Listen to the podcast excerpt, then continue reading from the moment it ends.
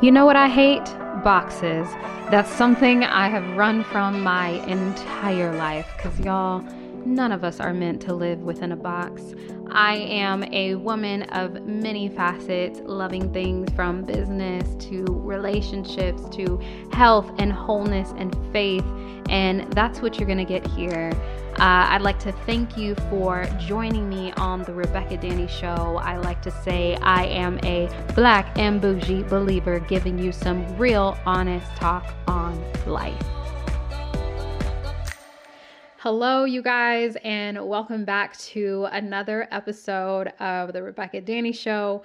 Um, this past month, we have been focusing on the subject of mindsets um, and just diving into specific things like the subconscious, like abundance mindset, like uh, breaking limiting beliefs. And today, I have another guest with me, which I'm really excited about this person being here.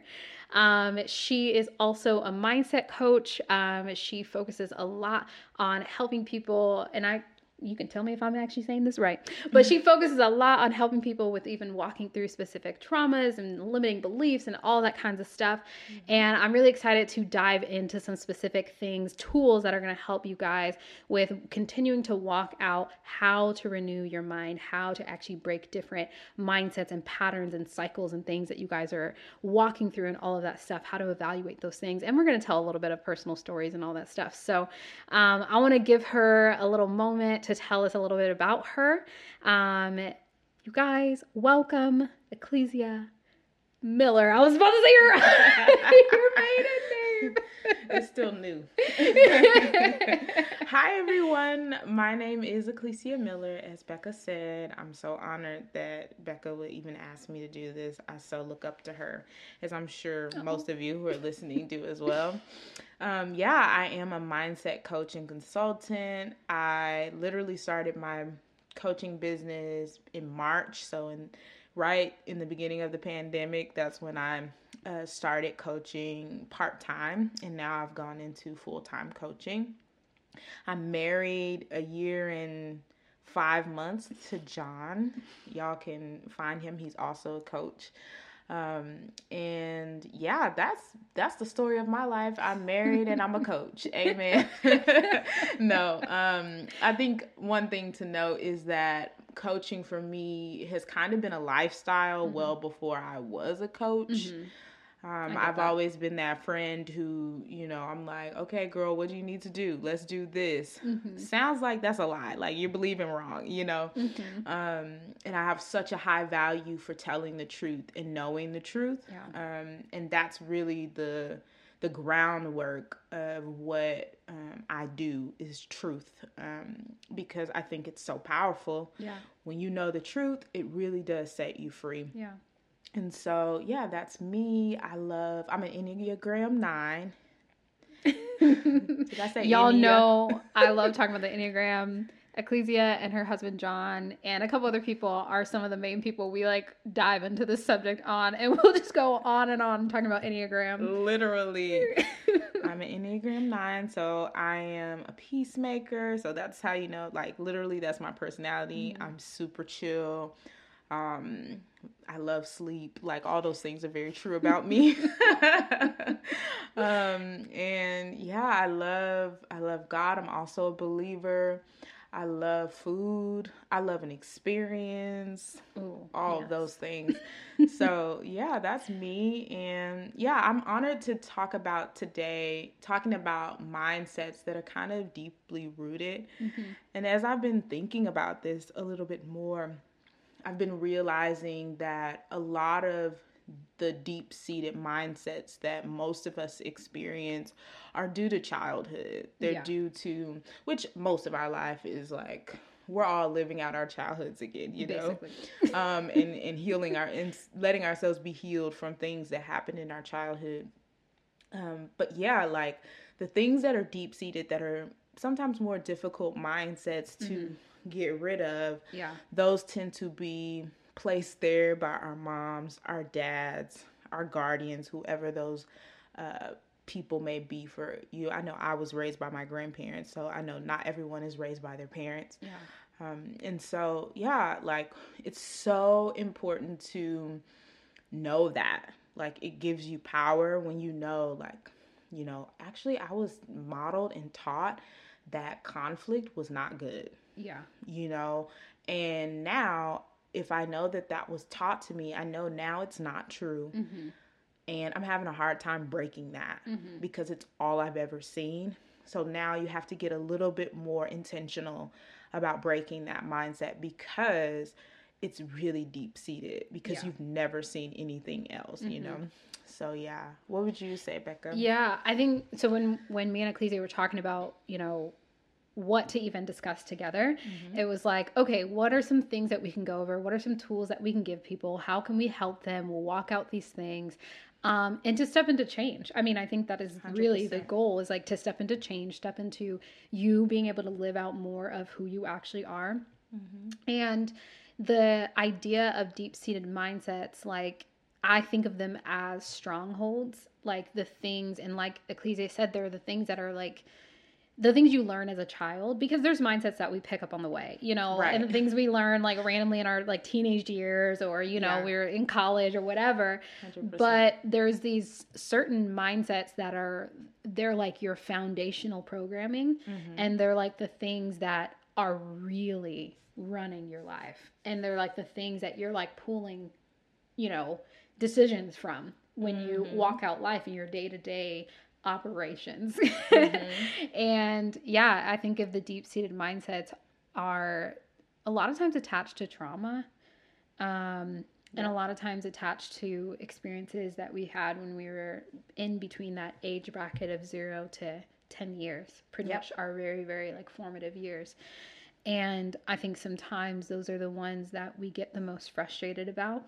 yes. Those are the ones that we almost feel the most defeated over Mm-hmm. um, because it, we're constantly, these are the cycles. These are the ones where you're like, my whole life I've been going around this same mountain. What Mm-hmm. the heck? Like, why am I still experiencing this? And it, and it can be really frustrating. I'm even thinking of times where I've been walking through certain certain mindsets and Mm-hmm. and cycles and traumas that I'm like, oh my gosh, I feel like I've been addressing this for the last decade or more, and I'm Yeah. like, why is this thing still here? Um, but like you were saying, I think this is the area where we have to give ourselves a lot of grace um, and a lot of compassion. And I think we have a hard time with that because it's like the idea of like I I try to explain to people like speak to yourself like you would a child. Um, Same. and a- I use that too. yeah, and like and it's one of those things where I'm like, we have a hard time seeing ourselves as that vulnerable child. Like when we see children and we see them, you know, learning how to walk, we're like celebrating the one step. We're like, oh my God, you mm-hmm. took a step. Like, good job. But like with ourselves, it's like, oh my gosh, figure it out. Yep. And we can be so harsh and just very quick to be like, oh, you're, you know, whatever, call ourselves different things. Yeah.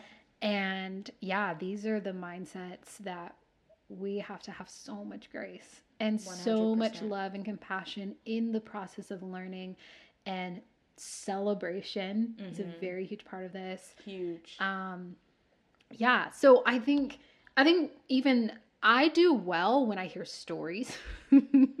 when I hear like practical stories because I I feel like we can talk about concepts all day and we can talk about these ideas of different Yeah. things, but when you hear like a story and you're like it sticks. yeah. wow that is like something i'm going through or whatever so are Mhm. there any like i mean i'm sure there are I like have 150. yes Yeah. so tell us a little bit about like maybe something like this that you walked down in your own personal life Yeah, I actually have a story coming to mind um, that's happened in the last, I would say, in the last year, maybe Mhm. year and a half, early on in my marriage. Mm-hmm. So, first off, marriage is probably the most triggering thing you'll ever do.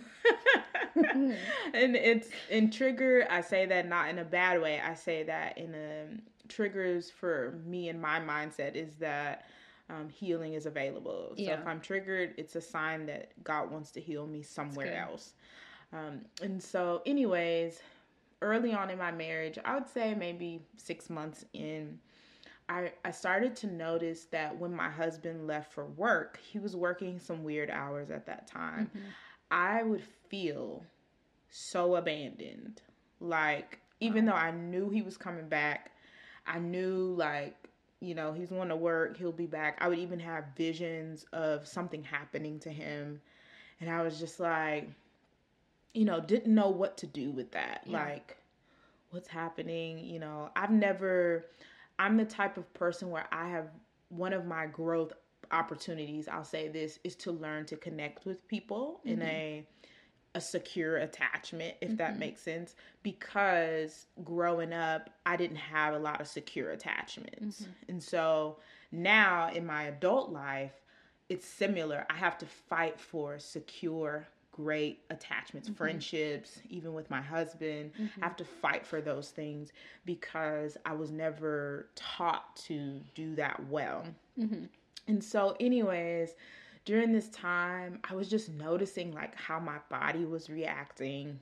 Like, oh man, like I'm really like feeling lonely, abandoned, neglected. Mm-hmm. Um, and I noticed when my husband was getting ready to leave, I would literally become like a little child. I would literally be like, no, don't leave, like hanging on to him, joking, like masking my feelings with a joke. Yeah. But realizing, no, I actually feel that way. Yeah. I actually feel like you're going to walk out of the door and I'm not going to see you again. Like that's the pain yeah. that is coming up. And so I realized, man, I am super triggered by this. Um, and luckily, I was, um, I don't know if it was then or maybe a couple months later, I started seeing a therapist. Mm-hmm. And um, she helped me walk through, like, oh, this is your younger self feeling all the feelings of what was happening in, in your childhood. Mm-hmm. Um, and so this, when I found this out, it gave me so much power. Yeah. Because then I, I was able to have compassion in that moment on myself because I was judging myself mm-hmm. hardcore. Mm-hmm. Like I'm like, get it together, like Aclesia, like you you don't you don't need nobody but God in this life. You know, like I'm like trying to talk to myself, slapping myself in my mind, being like, girl, get it together, you know. And um this actually gave me this tenderness towards myself of mm like, Aclesia, this is hard. This is what you've experienced in your life over and over again. Yeah. And this is why you don't invest in people. This is why people think you're invested in them and you're invested in them for their sake. Mm-hmm. But really, you don't want to love them. Because Ooh. if you love them, then when they leave, it's too much. Yeah. It's too hard. Yeah. And so when this came to light again, I just was like, wow.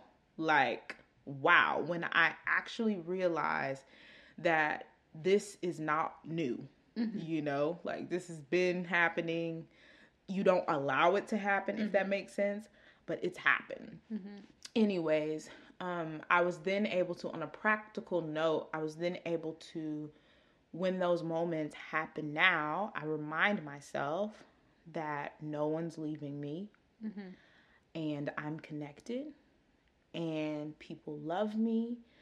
And um, I've also experienced a ton of death. And so I also have to remind myself, I have to think eternally. For me, that helps. Yeah. There are lots of different ways of anyone who's dealt with death is traumatic experience every time when it's someone you love and are connected to. Mm-hmm. And I've had three major huge traumatic deaths in my life, 29 years. Um, and so I have to remind myself that no matter what comes in this life, I'm safe, God's good, mm-hmm. and even in grief, mm-hmm. in the worst moments of on this side of heaven, I'll be comforted by God. And so that brings me peace, yeah. you know. And also on a practical side, I just remind myself that um that no matter what happens, God is looking to bring good to me. Yeah. You know, because in those moments, really what's happening is this question, this huge question of like, mm-hmm. Is everything going to be taken away? Yeah. Is everything that I love? Is something out there to get me? You Yeah. know? Um, these are real, like, Oh yeah. You know, feelings that I think so many people, so many people, so many of us have that we don't really talk about. You know, Oh, because we're not even aware that it's happening. or not even aware that it's happening for sure. And so, anyways, all of that to say, um, it's it's very important for me to remember more than anything. I would say this is the point of affirmations. This is the point of um, just speaking to my younger self, which is a tool that I love to use. It's all to remember the truth Yeah. it's all to remind myself okay this felt like this but it's not that if that makes sense Yeah. and it's all to bring myself um, into awareness and into alignment of what is really true right now because this doesn't feel Yeah. like what it's supposed to be you know and Yeah. so yeah i would say that's one of that's been one of my big journeys and breakthroughs that Mm-hmm. i've experienced because i think for me i'm typically like i love truth again like i said i'm i'm typically like going after mindsets but it's these big ones you know you know that The ones really that just bring you back to that, that child version. you. and you're like, "Ooh, mindset coach, who? I don't know." feel you on that. and I'm just like, wow, like I need, you know, I was talking to someone the other day, and I was like, thriving takes a team. I'm convinced. Oh, that is a word. If you want to thrive in this life, you need a coach, a counselor, you need a spa, you need a lot. You need a nail lady. You need a nail lady. You need all of it, honey. It takes it takes money. It takes investment. Oh, It take if you want, we could do a whole episode on that. Thriving. Listen, if you want to be healed and you want the life you want to live, it don't come for free. That's oh, all Oh, I'm it is. saying. I like one of the things that I say pretty often is change and growth is very inconvenient because it requires such it, it requires investment, it requires intentionality, all that stuff. There was a couple different things that you said that I was like, "Oh, that's so good." Um and then and then when you're talking about mindset coach who I'm like there are moments that I'm like, "Dang, I got to use that same tool on me." like that tool that I was just talking to my client about. Dang, I gotta walk through. Okay, get your journal out. then I walk Literally. myself through the tools because seriously, there's moments where you just get triggered and you're like, literally, this happened to me the other day. And I was like, Becca, you know these tools. you know what to do. And I was in this like what I call a triggered state. And I was like thinking from that place and I was like trying to even make decisions from that place. And I was like, I was like, okay, Becca. And then it came back to me, hey, this is something you walk your clients through. Mhm. And I literally had to like refer to myself as I was speaking to someone else. And I was like, okay, now what do you usually tell them to do? And I was like, and I had to walk myself through this process of getting out of this triggered state Yeah. and actually being able to communicate what I needed, what I like, what was going on, all that kind of stuff. It's crazy. I mean, Yeah. y'all, it don't matter where you at in your level of healing, True. how far you've been, how old you are. There are just moments when you get triggered and you're like, I have to, I have to go back to the basics Yes, ma'am. you know Mhm. but there's a couple things you said so one of them was you said uh, growth opportunities and i was like oh i love that i love that phrasing because it's Mhm. like sometimes we can see like triggers as such a negative thing and i think a lot of times they do bring up negative emotions Right. but I'm like, there is such an opportunity for growth when you're triggered. And I think even in 100%. conflict and and I I have the same thought process when I think of like confrontation Mm-hmm. because it's like confrontation and conflict is like such a beautiful opportunity for deeper connection. Mm-hmm. Such a beautiful opportunity for like a greater level of intimacy in relationships Yeah. and and like thinking of triggers in that same way is like it's just really helpful. I love that that you said that. Yeah. And then there was one other thing. Um, oh, don't slip my mind. Come back. Come back. there was like something else he said, and I was like, oh, that's so good. Man, y'all, I hate when that happens. I, I it was right there. I know. Happens to the best of us. It's okay because I said it. You It's did say there. it. You it is it, it is recorded. so if if it comes back, I'll, I'll I'll mention it. But yeah, no, it's funny how relationships are. I feel like one of the like biggest areas of bringing up triggers. Oh yeah. I mean, I just feel like, and I don't know, I'm speaking from my own story, but I know I've had a lot of like relational trauma Mm-hmm. And I've had a lot of triggers come up in relationships. And and even when you were telling that story I was like that's so funny because for me like that that would be one of the main things. Like I share a lot about different mindsets and stuff that came from like money or like me believing I can be successful or all of that stuff. But relationships? Whoo! this was a year of focusing on relationships and Mhm. growing in the area of recognizing what is available to me in that area and what is possible for me.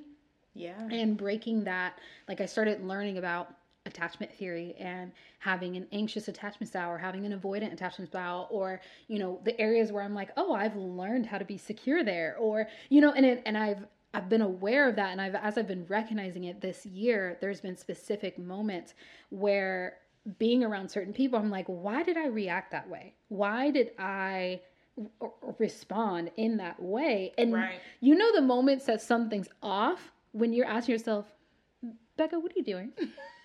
what? Why did you just do that? And you're confused at your own actions or your own response. You're like, um, Mm-hmm. where did that come from? Like who? And that's the moment if you're aware, you can Mhm. actually look at it and be like, um, okay, there might be something here because Right. for you to even ask yourself, what was that? Means you weren't in control in that area Right. something else was operating, not your full adult self who's empowered and who's there. Oh, that's what it was that you said. It always comes back. You said that when you recognize, it was something about you recognize what was happening in that moment and you were given power in that Yes. moment. Mhm. Um, I just I wanted to pinpoint that because I I do think that is so important when you recognize and become aware of the traumas and the triggers and all that stuff. The thing that gets to happen is you actually gain power. You become empowered. I actually have been so fascinated with diving into this word empowered mm-hmm. because I feel like this year I've gotten a new revelation of what that means. I'm like, oh, when we say like what it looks like to walk in power, it's actually what it looks like to walk in fullness of health, to walk in fullness and awareness of the different areas of your life, recognizing what is true, what is available, what is Yeah. possible. Yeah. Like that's what it looks like to walk in power and to be in your full empowered self. Come on. And I just think that that's so good. Y'all, I say this all the time, but y'all are powerful. You are so powerful. You are so powerful. So, anyways, going back to some things that I recognized over the summer, it had to do with relationships and it had to do with recognizing, oh, there's something that happens when I am just initially meeting someone. And there's almost like that. And it doesn't happen with everybody. It only happens with people that I'm like, ooh, I actually want to be in their lives. Like I- Right. I actually want relationship with them. And there's like this gap, like this period of getting Mhm. to know them in the beginning that feels so full of anxiety. Yeah. And it can feel like what I just don't know where we're at and I feel like I need like constant DTRs and like all this different stuff in it. And Mhm. I started recognizing this year like Becca, why do you need that stuff? Like what is actually going on here? And then I realized it was because there was such an awareness of, well, or did they text me back, or or did I say something wrong, or and there's just a high, heightened sense of awareness of even actions, tone of voice, and I'm a pretty sensitive person. I don't know if you know what like a highly sensitive person is. Mhm. Yeah, so I'm one of those. so I I sense everything. Um, but it was like more heightened because of this attachment style that I learned as a child and Mm. learn like, ooh, bonding can be really, really anxious. Mm. And I don't really know where they're at. So I'm constantly questioning, do they want to be in a relationship with me? Mm. Did was there something else behind what they just said?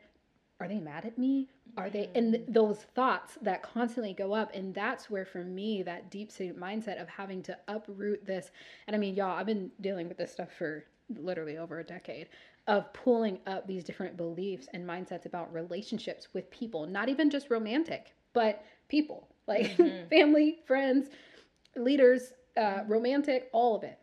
Yeah. Just that relationships with people and bonding doesn't have to be filled with anxiety. It actually can be really easy and it mm-hmm. actually can be a lot more smooth than I've ever experienced it. And that's good. Yeah, and there was just like a level of that this summer, like this year actually, 2020, that got uprooted. Like, and a large part of that was having a therapist and actually being like, you know what, this area, I want to dive a little deeper mm-hmm. and I need help doing that. I can't do that on my own. Like, I actually need to take the steps, the investment to be mm-hmm. like, hey, I need help outside of myself. Like, I know I'm a coach, but I'm not perfect. And I need to like 100%. actually have these things looked at from an outside perspective mm-hmm. and poked at, like, mm, what's that? You know, and looked at so that I can actually start to shift and renew these areas of strongholds. Yeah. It's so, so good. Something you said that brought a thought to mind was it left. Hold on, wait. Oh my gosh.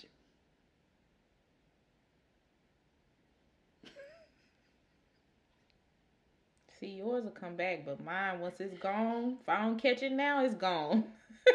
and this is where we have a to be continued moment. to be continued moment. we'll come back when Aclesia remembers her thought. we'll be back next week. uh, um, hold on. You were talking about. Okay, it's gone. Okay. Well. Well, one thing I did want to ask about your story. So, would you say if you outlined like the process that it took to become aware of this is how I feel when my husband leaves, oh, I'm recognizing it's attached to this this thing that I learned as a kid. Mm-hmm. would you say your main process of breaking that thing was through identifying with your younger self, compassion, love? Like what would you say were some like practicals in that like yeah. period of time of walking this out that you did? I would say just those things you mentioned for sure. Um, definitely compassion. I think compassion is a weapon. Like mm-hmm. literally, I've found in my own life that when I have compassion on myself, I can do more. Mm-hmm. I am. I have more capacity to love others. Um, I went through this point maybe just before I got married where I was feeling very aware of my own messiness. I was like hyper aware to the mm-hmm. point where I was feeling loads of shame and guilt and these kinds of feelings that are terrible. And um, during that time, I just became super bogged down um, in like dimmed a bit. I was quite a bit dimmed. Mm-hmm. Um, and that's what those feelings do, you know, shame and guilt, hate them, hope they spend their lives in hell. and um, sorry like for you, you for you Christians, but it's like you were talking about two people, you know, shame and guilt. You know, they could just go to hell. Listen, they are just terrible. They ruin people's lives, so I hate them. But anyways, I those those feelings and those that experience where mm-hmm. I just became super aware of my own ugh. Yeah.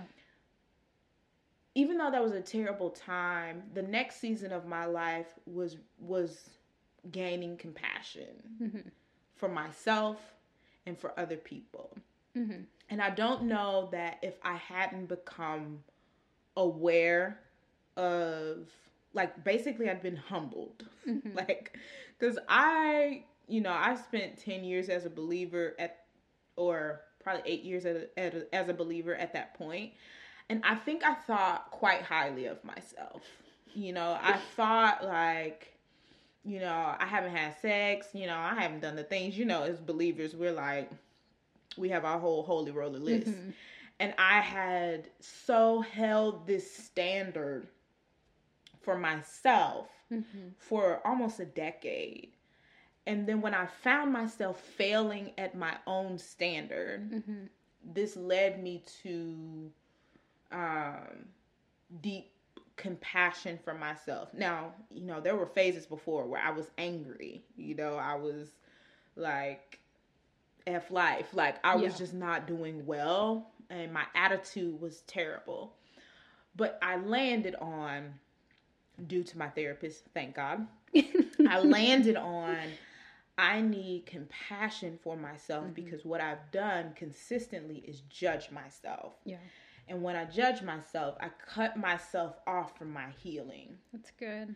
And so, um, all of that to say, self compassion for me, I will preach it till till the wheels fall off Mhm. because it's been so transformative for me, and it's also allowed me to experience God Yeah, because he's so compassionate. he is so compassionate but i didn't realize that this god who i know you know we we sing it all the time god loves me praise the lord all those things but we don't really believe it i'm convinced like Mhm. 90% of us we don't believe Don't it actually get it. we ain't getting it we ain't got it we got it 10% you know maybe that but when you really experience what it's like to be pardoned Mm-hmm. on the inside of yourself. Yeah. Like to be not just pardoned, but then gifted goodness. Like Yeah. gifted, um, you are you're not only forgiven, you're wonderful. Yeah. You know, this is like transformative. Yeah, And then it empowers me to love other people and to not just love them. When I say love, I mean accept. yeah, I mean like understand. Um and and that for me has been like I would say one of the most in the last 5 years and that happened after Becca and I did a school of ministry together. mm-hmm. After we did school of ministry, which was a very transformative time, I'm sure Yeah. for both of us. But this was huge for me because I was so humbled Mm-hmm. I was so like it was just transformative for me to realize that how valuable people are even in their mess. yeah, And that so helped me in coaching, in relationships, in everything. Yeah. Even in my in my marriage Mhm. because I mean John will tell you like I thought I was a better person than him. You're like I'm the better half. I, you know, I seriously thought I was the better half. You know, I thought, you know, this is who I am. I'm great. You know, yeah. I was humbled, laid on my back and butt. Okay. And then, and then I felt that humbling. It Mhm. transformed you. You know, Yeah. even though Oh, it does. humbling is not pleasant. It is. Listen. Oh, Lord Jesus. it is not pleasant. It was painful, Mhm. you know, and it, it took months. It was months of feelings and Yeah. things happening. And then it just dawned on me, Yeah. you know. Anyway, so yeah. Yeah, like there was something you said about like that's so good. There's something you said about loving yourself and being able to accept yourself and then being able to love others and accept others. Um it's it's this is such a familiar like scripture, but it's the whole like love your God um and then love others as you love yourself. Right. And we like kind of just breeze over it, you know. And but I'm like, you know, the prerequisite to loving other people is loving yourself. That's right. Like you literally cannot, Cannot. love and it's and we can replace that word love with multiple things. We can replace it with compassion, we can replace it with empathy, we can replace it with forgiveness, we can replace it with so many different things. That's if right. you do not do that for you, You you, won't do it do not others. have the capacity. Like you actually don't even have the capacity. The the the gas tank ain't even there. Right. At all. like It's the not tank's not even there. Right. But when you do that for yourself, it's almost like you get installed a new gas tank and you actually have the capacity right. to do this for other people. yeah. Because it was like that same thing. I remember a season of my own life being humbled and having to give myself so much compassion. Mm. And it's like now I'm like, wow, I like I can look at who Becca was in my early 20s and then who she is now in her early 30s. And I'm like, I have so much more compassion for people. Like, and a lot of times I'm like, I don't actually un- even understand why, like, you're telling me this. And I'm just like, oh, wow, I just want to sit with you. Mm-hmm. And, but in my early 20s, it would be like, oh, wow, like, I can't believe you're doing That's that. Like, oh my gosh, like, just Yeah. so much judgment. judgment. And I'm like, that's like, it's actually like, I can look at even myself and be like, wow, Becca, you've grown. Like, you've actually Mhm. been able to accept a lot about yourself, which it's showing in what you're able to accept with other people. And the, and the, vulnerability and openness that people feel with you is like it's come because you're like oh i'm actually going to accept myself i'm going to accept where i'm at what i've been through you know Mhm. and actually be able to allow myself to just be yes. So good, Becca. So, for people who might not know Mhm. what compassion looks like, what did that practically look like for you? What did showing compassion for yourself practically look like? That's really good. For me, it looked like talking a lot to myself. Okay. Um, so it would be like, you know, I get triggered. Um, I remember one time I was in, um, we were in Vegas, my husband and I, we were there visiting my grandmother. It was her 80th birthday. Mhm. Mhm. and um, I when I went, I was like PMS, bad attitude, Yeah. like poor John. and and literally one night, um, we were talking, and he was just basically calling me out for my attitude. And he said something that he doesn't mean, and y'all don't need to throw stones. He's human. Um, but he was like, I'm not gonna let I'm not going to let you ruin this trip for me. And ooh, honey, boo boo child. Your girl was triggered. I was so dang triggered. I I'd already felt bad and was judging myself for how I was acting. Mhm. You know, I was Mhm. already like Aclesia, like shame, Mhm. shaking my head at myself. And so when he said that, it just solidified Yeah. that what I was feeling about myself was true. Mm. And then from there, once he said it, I just remember getting so overwhelmed with you're not lovable. You're not lovable. You're not lovable. And I don't know why he with you. Like all these Yeah. feelings and thoughts Mm-hmm. triggered, very triggered, crying like Yeah. I'm real triggered.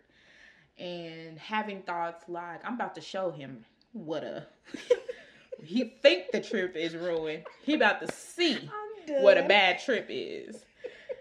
And I just felt in my heart I, I I'm gonna call it God was like, Do you want to continue this pattern? And I was just like, right now I do because he shouldn't have said that. You know, mm-hmm. like I felt justified Yeah. anger and the the part of me that wants a healthy relationship and Yeah. marriage was just like, come on, come away. You need a moment. I literally right in the moment pulled out my phone to journal Mhm. and to tell God and everybody else I'm pissed.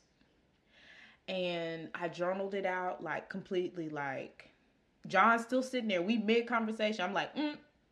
pause right there because if I say another word, it's not going to be nice. And I journal right there through tears Yeah. and frustration and judgment and i'm literally typing like that angry typing you know? And i'm typing and i'm just getting it out you know? Yeah. and then um i just felt like god was like aclesia you're still lovely. Like you're still amazing and right now i want you to have compassion on yourself Mm. so i want you to talk to this little girl who's popping up right now to force herself to be lovable and I was like, oh. So I write to myself and I'm just like, Aclesia, you're lovable. And I'm like you know, Yeah. writing it all out, going into detail, and giving myself grace and saying, it's been a hard week.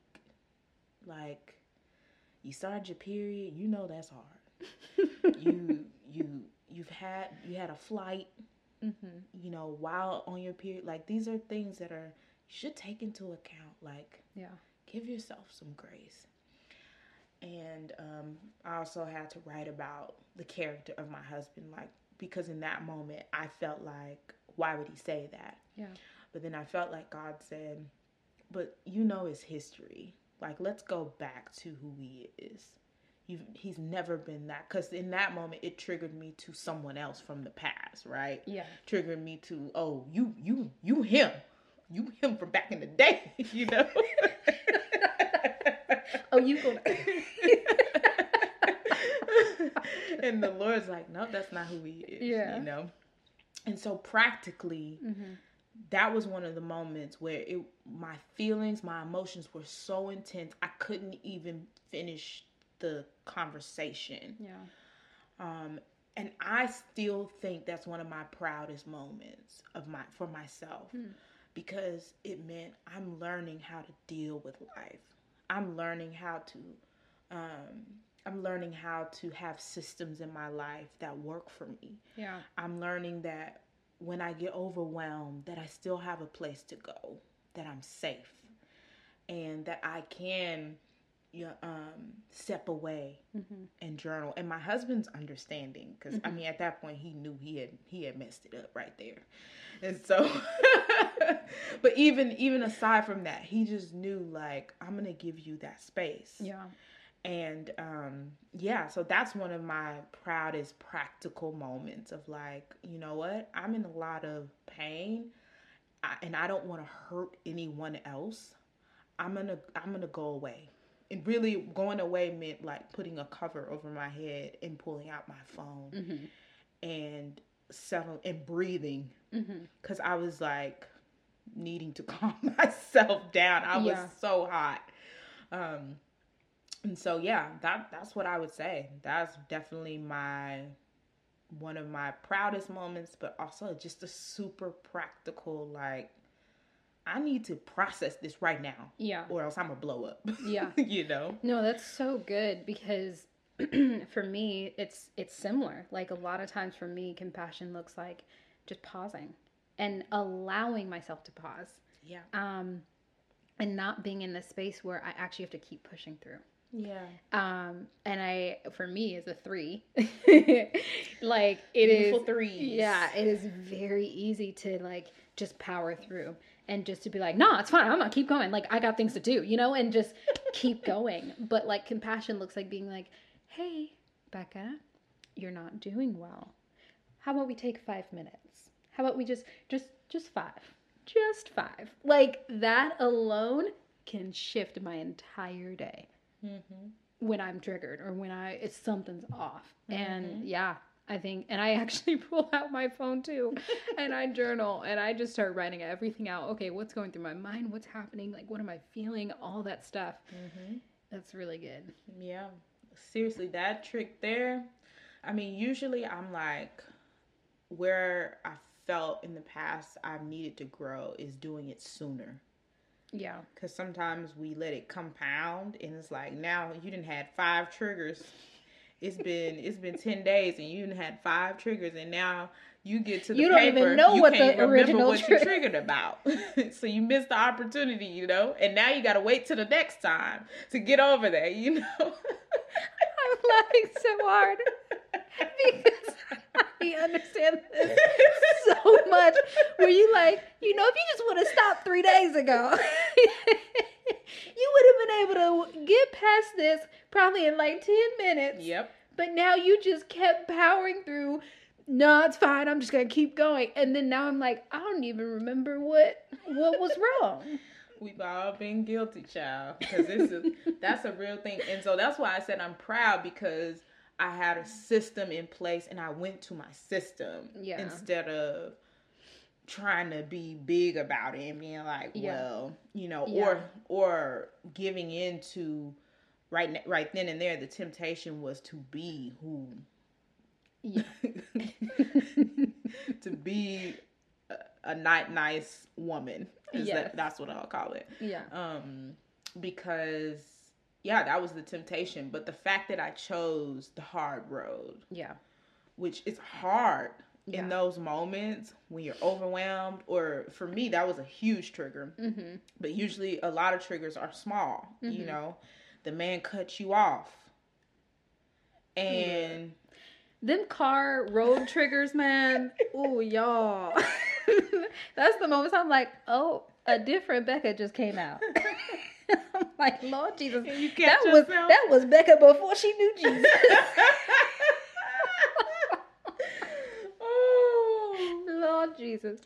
Yes, girl. But I find that when the in the car triggers for me, they communicate to me something about my who I am.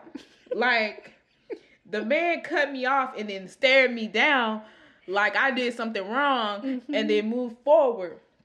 Now I'm left feeling like dang, is everything wrong? Like, did I do it right? And I literally have to process those yeah. little moments that feel like you know what I mean? Yeah. Shouldn't be nothing. The it feels so small, it. but you're like, why do I feel like there's so much energy behind what just happened right now? Like exactly. I can feel the intensity, and you're like, uh, that was exactly. so small. And then I have to say, Aclesia, Y'all, I think what's coming out in this is like there when you're coming across like deep seated mindsets or just mindsets in general or triggers. I mean, mindsets a lot of times come from triggers and trauma, all this stuff. But when you're coming across this stuff, having a system in place, having yes, a which we gonna talk about a formula having something that actually helps you in that moment of being triggered and in that moment when you know that mindset pops up and you're like ooh i am spiraling and you're like what what's happening right now? Having something that you can pull on because if not man if you ain't got no tools in that space that's when things toxic just, behavior. Toxic behavior, things just get worse. You start going down this path where you're like and you're almost like telling yourself like what are you doing? And you can and when that's happening, when there's a part of you that's actually like what is happening? What are you doing? And there's another part of you that's just like hammering through. Yeah. There's two different people right there operating. There's a little child version of you and then there's an adult version of you. And the adult version is like, stop. Don't do it. And the child version's like, ah, basically having a tantrum. And yep. so those moments when you're you're almost questioning your mind like what are you doing? Why are you saying this? Why are you still going? Stop. That is the adult version of you actually trying to stop yourself from creating a really, really bad situation. Yep, 100%. Yeah, so having tools, that was actually something we wanted to talk about was like mindset spiraling, which I think we kind of already hit on a little bit, but is there anything else that you want to say about being in those moments where you're triggered and you almost yeah, you basically mm-hmm. just start spiraling. I've had so many of those. But you just like start spiraling and you're like getting worse and worse and worse and worse, but you're watching yourself get worse and worse. You're like seeing it happen. You're like, "Oh no." Mm-hmm, mm-hmm. I think the key is once you become aware, like mm-hmm. it's huge once you realize most of your you know, not so pretty behavior is triggered. Yeah. And you're triggered because of your past. Mm-hmm. When you realize that, then you can start to pay attention to your body. What's happening with you? Uh, yeah. You know what? He said something that made me upset, and now everything in me is like wants to fight. Fight. Yeah. So then, okay, if you actually know that and you become aware of that, that's huge because then you can say, hey, Oh, you want to fight? You know what? I think you're triggered. Why don't you go take a walk? This is so good. It's so simple, but this is so good. Like, yes. I feel like awareness that that is step 1. Huge. Step 1 Huge. is becoming aware. And most of the time the only reason why we're like on these spirals for so long for days I remember I used to be on spirals for months. Mm-hmm. Like in my early 20s, I would have like months of like just disconnection. like Mhm. not knowing what's happening inside of me. Mm-hmm. And then it's gotten to the point to where I can have something trigger me and not every time, but I can in a moment, like literally in a couple minutes, like, okay, hey, what's going on? Oh, okay, that's what's going on. Oh, and then like walk myself through that process of Yeah. being like, hey, we're okay. We're Mhm. safe. You know, good. You you you're free. Mm-hmm. You're not stuck.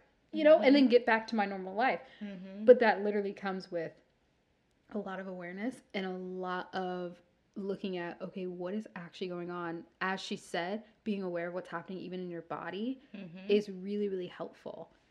so helpful. Yeah, and then I mean, every time I meet with my therapist, she points out a new trigger to me. I'm just telling her about my day, and like she's you were like, triggered. she's like, hmm, sounds like you were triggered. And I'm like, you know what? And it could be the simplest Yeah. thing. For me, a huge one was working. yeah. I didn't realize that I didn't know how to work without feeling forced. Wow. And that literally every time I was working, I felt forced. Hmm. But I had to feel that way in order to work. Crazy. Wow. Listen, paying attention to your whys behind, Mm-hmm. paying attention to what's what are you feeling like like Becca said I said as well in your body Mm-hmm. it set Thoughts. it changes the game thoughts for Yeah. sure Yeah, sometimes when I'm journaling, I will just write out what are all the thoughts that are going through my mind right now. And sometimes it's random stuff, it doesn't even mean anything. But I'm writing out all these different thoughts, but I will start to see as I'm writing the list, ooh, there's a lot of energy on that one. There's a lot of like surge on that thought. there must be something there. And then that's when I go on the process of being like, okay, why am I thinking that? What's actually going on? What am I feeling? All that stuff. But So yeah, good. paying attention to thoughts, your feelings in your body, your emotions. Um, even like I'm trying to think. There's like a couple other. Uh, your senses is actually a really helpful tool so that you're aware of what's going on. So what you're seeing, what you're tasting, getting yourself back to being stable by actually using those things to get you back to a place of okay, what's going on? What's happening in mm-hmm. my body? All of those mm-hmm. questions are so helpful. Mm-hmm. It's so good So, okay, one thing that we want to walk you guys through and leave you guys with, I feel like we talked about so much, um, but we want to walk through a formula, creating a formula for thriving. So, this is to help you with identifying these deep seated mindsets and mainly to get you out of them, to start to break them, to start to actually come to a place where they're no longer this stronghold and they're no longer this thing that is actually influencing your decision making, how you do relationships, how you manage your money, all that kinds of stuff. So, we want to talk a little bit about what our formula for thriving is. And we don't have like the specific, like, for me, I just have these things that I know I can do that will help me get out of that, that keep me in a place of remaining in peace, remaining attached to hope, um, remaining in a positive mindset, all of that stuff. So, I'm going to talk a little bit about that, and I'll have Aclesia share what hers is. Yeah, let's do it. Should I go? Um, so for me, in my formula for thriving is definitely journaling. I need to journal um, at least once a week, at Yeah. least. But I try to do it at least two to three times a week because I find that the more I journal, the better my mental clarity is. Um, Similar to what Becca was saying, like when you just let your thoughts get out on the paper, there's something about that that really Yeah. brings clarity and peace. Um, I find even when I write something down, it's like it could be the worst thing ever, but it's like I write it down and it's like, okay, it's out. Yeah. You know what I mean? So I would say journaling is huge, huge um, for me. Now, everybody's not a journaler. God bless. I would recommend trying it if you never have, though. Yeah. Because I've found that a lot of people who say they're not journalers, they haven't really tried it. Yeah. So I Or they've say- tried it a couple times. or they've tried it once or twice and it's like well we got to give it a little more than that to see if it'll work for you i'd also recommending i would also recommend voice journaling because a lot um some people need to speak it out. Mm-hmm. For me, I prefer writing, but voice journaling is an option or an alternative to that. Yeah. And um, I would also say in this season of my life, taking walks is huge. Like I, I get out and I just walk around my neighborhood, mm-hmm. and I come back and I'm like, hmm. I feel like even though most times there's nothing wrong before, I just feel more productive. I feel more focused. Mm-hmm. I I try to do it in the morning before I start my work, and it just feels helpful. It's nice to get some breeze on your skin, some vitamin D, all of that. Mm-hmm. Um, and so yeah. And yes, Black people, we need vitamin D. We do need vitamin D. Educate the people. um, and then I would also say um, practicing sharing my feelings. Mm, that's good. And for me, that's my husband. So like actually, I I noticed that oftentimes he'll he'll come and he'll like be like, "Babe, tell me how was your day," and I'm like, "Good," and he's like, "Can you tell me more?" And I'm like, I realize I don't want to. Yeah. I don't want to go there in my heart. Yeah. If that makes sense. And it's not that I'm hiding anything, um, but something in me, which I think it's more of um, emotional capacity. Again, this is a nine thing. Like, there's something about like when I talk about the depths of my heart, it takes an emotional capacity that yeah. I don't want to go to. Yeah. When I don't feel like it, and I actually think it's good to say, you know what, I'm not in a place where I want to talk right now about it. Yeah. Much more deeper than this, but let's talk later. Yeah it's totally okay to say that to someone because you're the protector of your own heart. You know, mm-hmm. you get to you get to decide. And so for me, that's very important that I have the choice to say, you know, this is I want to share right now or I don't want to share right now. Yeah. And then for my husband and I, I found that when he gives me the space to choose, he gets more out of me. Mm-hmm. You know, you can get you get to know my heart a little bit more. Um, so yeah, sharing my heart, like taking a few minutes and just talking to my husband and be like, these are all the feelings I'm feeling. Yeah. This is what I'm learning. Like we'll have those conversations and those are really good for me. Yeah. I would also say my other formula for thriving would be probably eating and sleeping. I know this is basic. I know we all do yeah. it, but I need a bit more sleep typically than the average person. Mm-hmm. Um, I don't know if it's the nine thing. I don't know what it is, but I typically could go for nine to ten hours. Yeah. Like I'm like a big sleeper. um, and so I kind of vacillate between having telling myself, actually, Aclesia, you only need seven because mm-hmm. I can get a little bit too. Um, I hoard my, my sleeping hours. I'm yeah. like, oh no, nobody's gonna touch those. and it's like actually, you can get up earlier. You're yeah. fine. And so I have to actually tell myself mm-hmm. I can get up. Technically, if if I get up after five hours of sleep, I can do fine. Yeah. So, Aclesia, calm down. Mm-hmm. Um, but I still recommend getting what you need. Yeah. Um, and not skimping on that because sleep is huge, you know?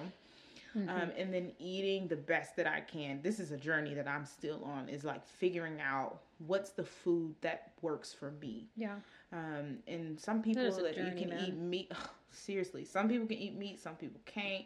Some people can eat dairy or have dairy, some people can't. And I'm just like, I don't know. I'm still trying to figure it out, you yeah. know? so I'm a little bit experimenting on what gives me the most energy, Mm-hmm. what what drains me yeah. heavier foods tend to make me like a sack of potatoes mm-hmm. you know so i want to find you want to find those things out so you can know what works for you yeah what what gives you a good day yeah um and then i also do miracle morning which I know Becca loves. Miracle Morning Crew, man.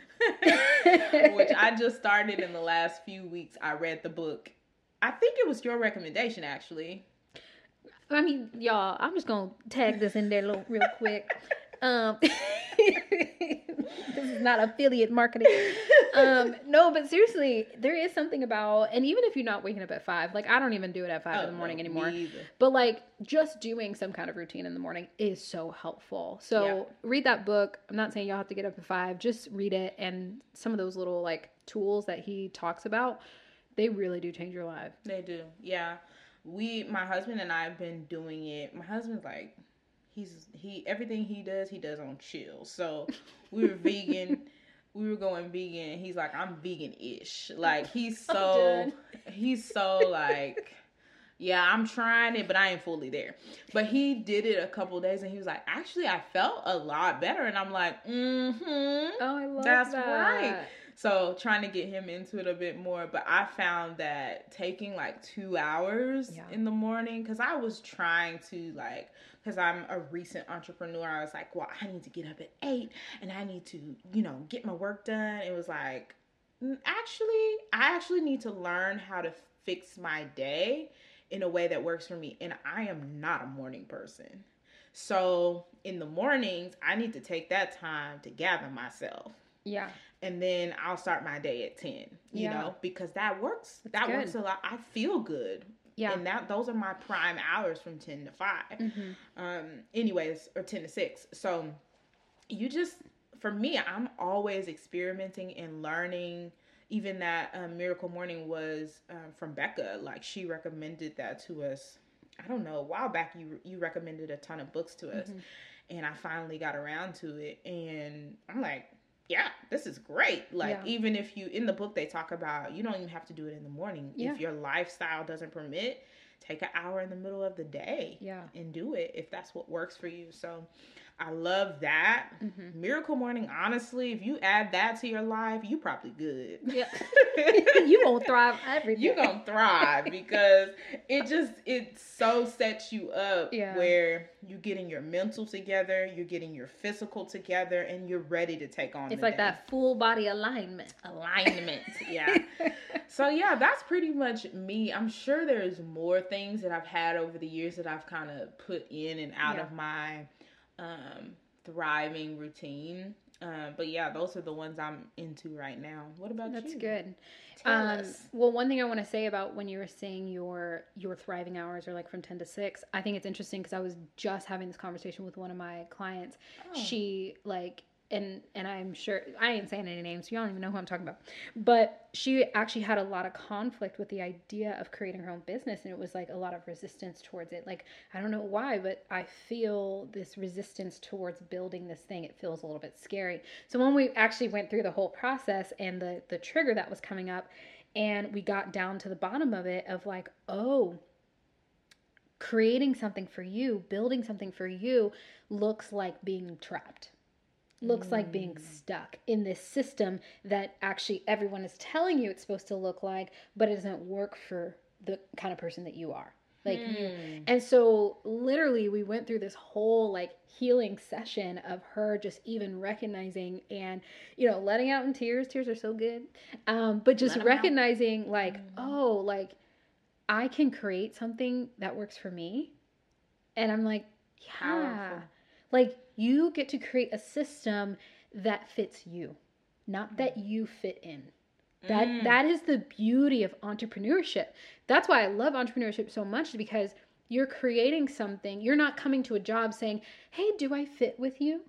Hmm. Can I can I give you my resume and my cover letter and like you can see where I fit?"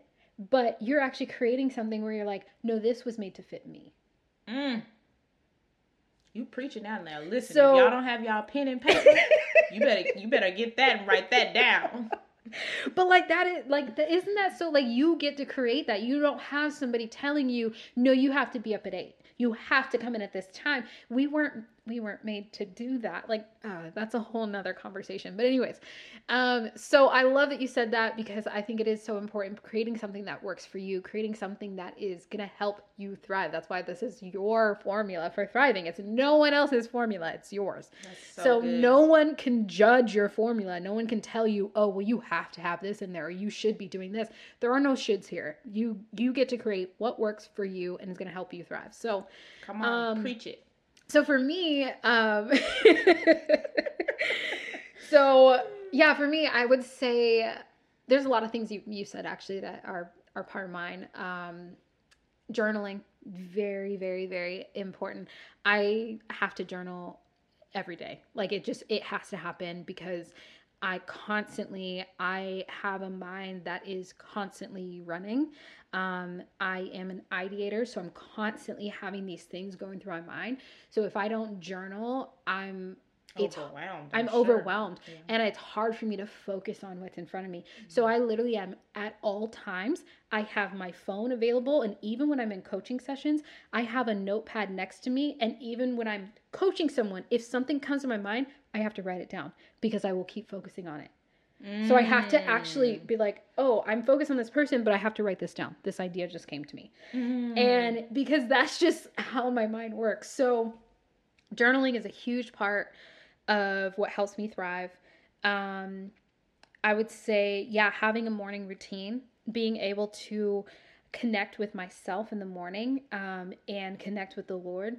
So I try to have at least like an hour, hour and a half in the morning to do things like meditate i have like a different like i have a devotional that i listen to it's it's not even like a, a christian devotional but it's specifically for people who are highly sensitive mm-hmm. and just helping with like self-care and all that stuff and like focusing on what are you going to set your intention for for today um, doing things like affirmations journaling reading my bible mm-hmm. so these are some of the things that i do in the morning that just kind of get my mind focused on who am i going to show up as today? And what like it's almost like when you do that i've noticed for me when i have a morning routine and when i'm actually doing it I have control of my day. And it's not that I'm I have control of all the outcomes or I have control of every little thing that happens, but it's almost like I'm in an empowered state. I'm in a place where I'm actually not letting life happen to me, but I'm woke actually up and happen to life. So yeah, I'm like getting to create what this day gets to look like. So yep, that is something for me that is really important and I can recognize when I don't do it the differences of my day. Mm-hmm. It feels like I'm just running, running, running. and honestly, I feel like a slave to my calendar. That's yeah. usually what happens when I don't do my morning routine. Is that's good. Is it's almost like my calendar has control of me. Mm-hmm. Um, I would say another another thing is oh exercise. Oh my lord, that is so important. I am I have lots of energy. Mm-hmm. I'm very much an extrovert. Um, and but it's also, which I'll say is another part of my formula, but um, I have to get my energy out. So working out for me, it it it like turns this internal dial up, and I'm like and I just have this like strength that I'm able to like take on the world. It's I don't know, it's weird, but I leave working out and I just feel like a different person. I'm like, I can do anything. yes. Do you work out in your morning routine or do you work out later in the day? It it depends. Um so depending on if I'm like doing a yoga class or if I'm doing like a I love doing HIIT classes. I because again, I've I'm very aware of how my brain works because of how my mind works, when I actually can go into a class and have someone else think for me in that space and think of a routine for me, it actually allows for me to not have my thoughts going in that time. Like I don't have you to use to follow. You don't I don't have, to... yeah, I don't have to use my creative capacity in that moment. Mm. I actually get to just think about other things. This is so good. I'm like, yeah, I need to take this for myself. So with that being said,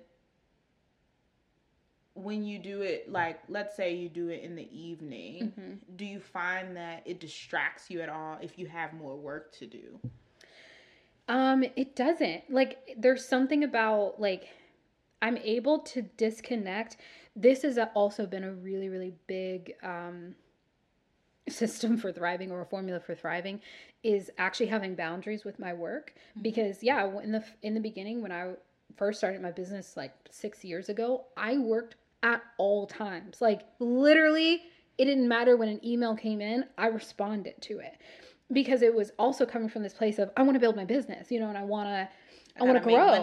yeah, I got to make money. I got to yeah. grow. I, I don't want to like let the clients get away, you know, and like all that stuff. But I've come to a point now where I'm like, yeah, I'll respond to that on Monday. Like, mm. I'm not going to respond right now. Um, and so having boundaries where I actually am cutting off, like I'm done working at six. So if I know I'm done working at six and I have a yoga class at 6.30, I'm actually like, you're done. I'm done. I like, I've, I've wiped my hands. I've closed my computer. The work is done for today. I'm going to go do my thing. Now, one thing I do like about like, especially yoga, um, I come up with so many ideas during yoga. I don't know, and I think it's because yeah, I think it's because I'm not having to focus on creating a routine. I'm just getting to follow. So something about me following, oh my gosh, my mind just like goes. And I I will start getting ideas for podcasts, for books, for content, for I mean so many different things where I'm like, "Ooh, I want to do that. I want to do that." And then every time I come from my yoga class, I literally before I even drive home, I sit and I open a note and I write out all the things that came to me in that class. Wow, that's really cool. So, it's like it's so cool to like like and I I do like, you know, running on the treadmill and you know, lifting weights and stuff like that. But a lot of my a lot of times I just recognize it's better for me mm-hmm. if I actually let someone else do the thinking in that space. Mm-hmm. So I've learned the areas, I've had to learn the areas where do I want my energy to go? That's so good. And so in this space, it's like, yeah, I can create a routine. I used to work at a gym. Like, I literally know how to create my own routines. But I'm like, why am I going to use my energy there when I can let somebody else do it? Mm-hmm, mm-hmm. And then I can save my energy for things that I know I really want to direct it towards. Amazing. So I would say that's part of my formula for thriving, being aware of my energy. I have to be very, very aware of my energy um, because I am, there's a lot of different things as far as like I was able to understand how much energy do I have in a day? Where do I want to direct it towards? Mm-hmm. If I want to direct it towards my work, then I have to remove it from other areas. I have to remove it from specific things. So, yeah. So that, and then I would say, oh, this is also part of energy, but actually having alone time. So almost every single day, I need a moment and it's separate from my morning time. Hmm. Like after I've already now given out all of this energy, I need time to come back to yourself. Come back. Because I am, I don't know if you know what human design is, but I am a uh, projector, which basically means I take energy from being around people. So mm-hmm. I, I actually absorb that's also part of like being a highly sensitive person. I absorb a lot of people's energy. Mm-hmm. So at the end of the day, I almost have to come back to okay, where am I at? Mm-hmm. All day today, I've been coaching people, I've been having conversations, I've been at the gym. So I've been absorbing all of this energy, mm-hmm. and now I mm-hmm. have to like almost like release it and come mm-hmm. back to, oh, it's me. It's me. And this is like my constant mm-hmm. is peace and hope and whatever I picked up today, I get to release that. Mm. So, That's yeah, really good. Yeah, and then like that. basic things like mm-hmm. uh, being outdoors. I love going on walks. Mm-hmm. The eating thing, mm-hmm. sleeping. I mean, that stuff is just so important, but it's the thing that we can just so easily let go. Yeah. Drinking water. Oh my gosh. Drinking water. I can one. feel the difference when I drink water like enough water in the day when good. to when I don't. Mm-hmm. So this is something that even as me and Aclesia were talking about, we were we were wanting to help people be able to start identifying what are my things that I need to help me thrive, to remain in a positive mindset, and what are even like non-negotiables because there's certain mm-hmm. things that we can almost let slide a few times and we're, we'll be fine. But then there's certain things it's like this is a non negotiable. You cannot let this slide because you know that if you do, mm-hmm. you will be off center. Mm-hmm. You won't actually be able to be in a place of peace or in a place of hope and all of that stuff. Mm-hmm. So, recognizing what are your non negotiables? That's good. What is what is important to you that's going to keep you in a place of a positive mindset? Yeah. I think non negotiables for me would be I need encouragement. And like um positive voices. So mm-hmm. like now I'm constantly listening to a book that is encouraging me in some way.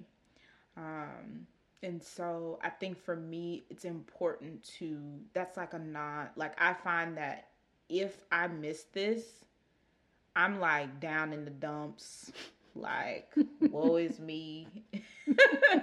and I'm like, yeah, I can't, I don't, doing what I do every day, I can't afford to like my job is to encourage people yeah. you know to to believe more for them than they can believe in themselves. Mm-hmm. and so if that be true i have to come powerful. I have to come encouraged. I have to come ready to give something. Yeah. So with that being said yeah i think it's important to always like pay attention i think i heard you say this on one of your podcasts um other one of the other episodes but for sure you need to pay attention with what goes into you yeah visually yeah. and audio wise like mm-hmm. you need to like if you're gonna have things going inside of your brain why not choose things that are going to bless your brain that yeah. are going to bless your body that's going to bless your spirit mm-hmm. So for me i i do my best to really find books podcasts um, videos, mm-hmm. YouTubes that are going to encourage me, yeah. that are going to help me to remember who I am and yeah. why I'm alive and how I impact people. I need That's to hear these things over and over and over again. And mm-hmm. so I, I try to keep a system for that. I also say a non negotiable would be journaling. Yeah. It's definitely one of those things where I'm like, I need that. I definitely need that. Yeah. Um, yeah.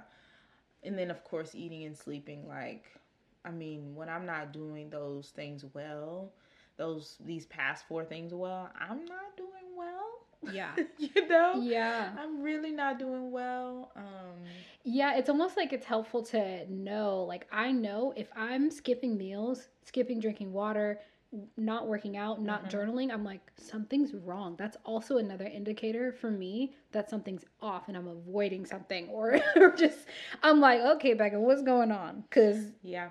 You you haven't eaten today. You haven't drank your water. You haven't even journaled. You haven't stopped and paused. Mm-hmm. Yeah. Yep, yep. That's that's a good point. Like you can when you establish a routine mm-hmm. and you find yourself not doing it, you have to ask yourself why. Yeah you know? Yeah.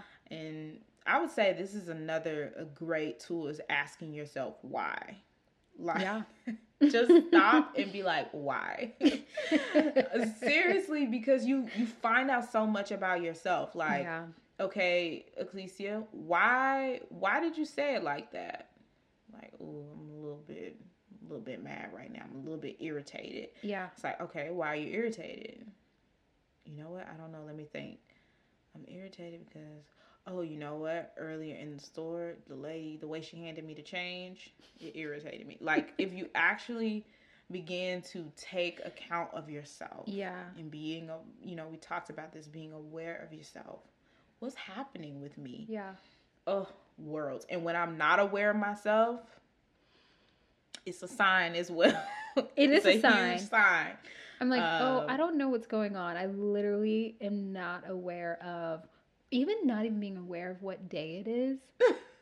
I'm serious, man. This is so simple, but I'm like, okay. Becca, Becca. I'm sorry, but this is just you. I'm like, wait, oh, it's Friday. Wow. Okay, I need to stop and take a moment.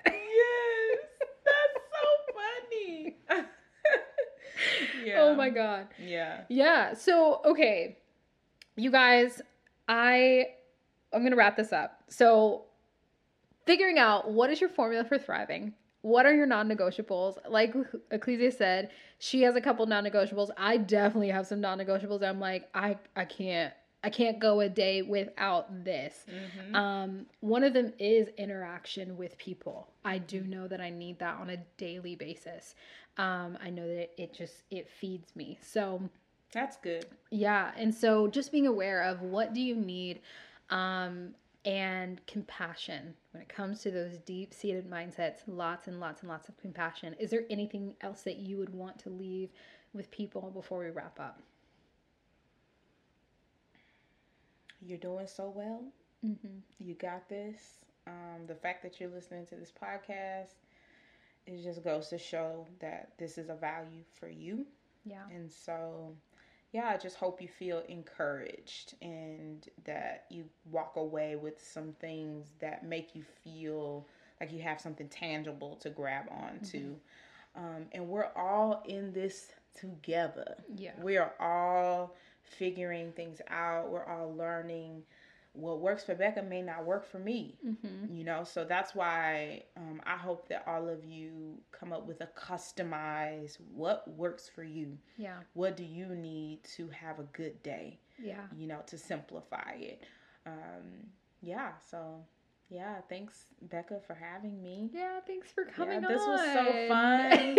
I felt like it was great. Yeah, it was great. Yeah, I know. I love just like talking to you and just yeah, we just went off on tangents of random things, but I loved it. Yes. well, thank you guys for listening. Um, I will catch you next week and have a lovely day. Hey y'all, thanks for listening in on today's show. I'd love to further connect with you.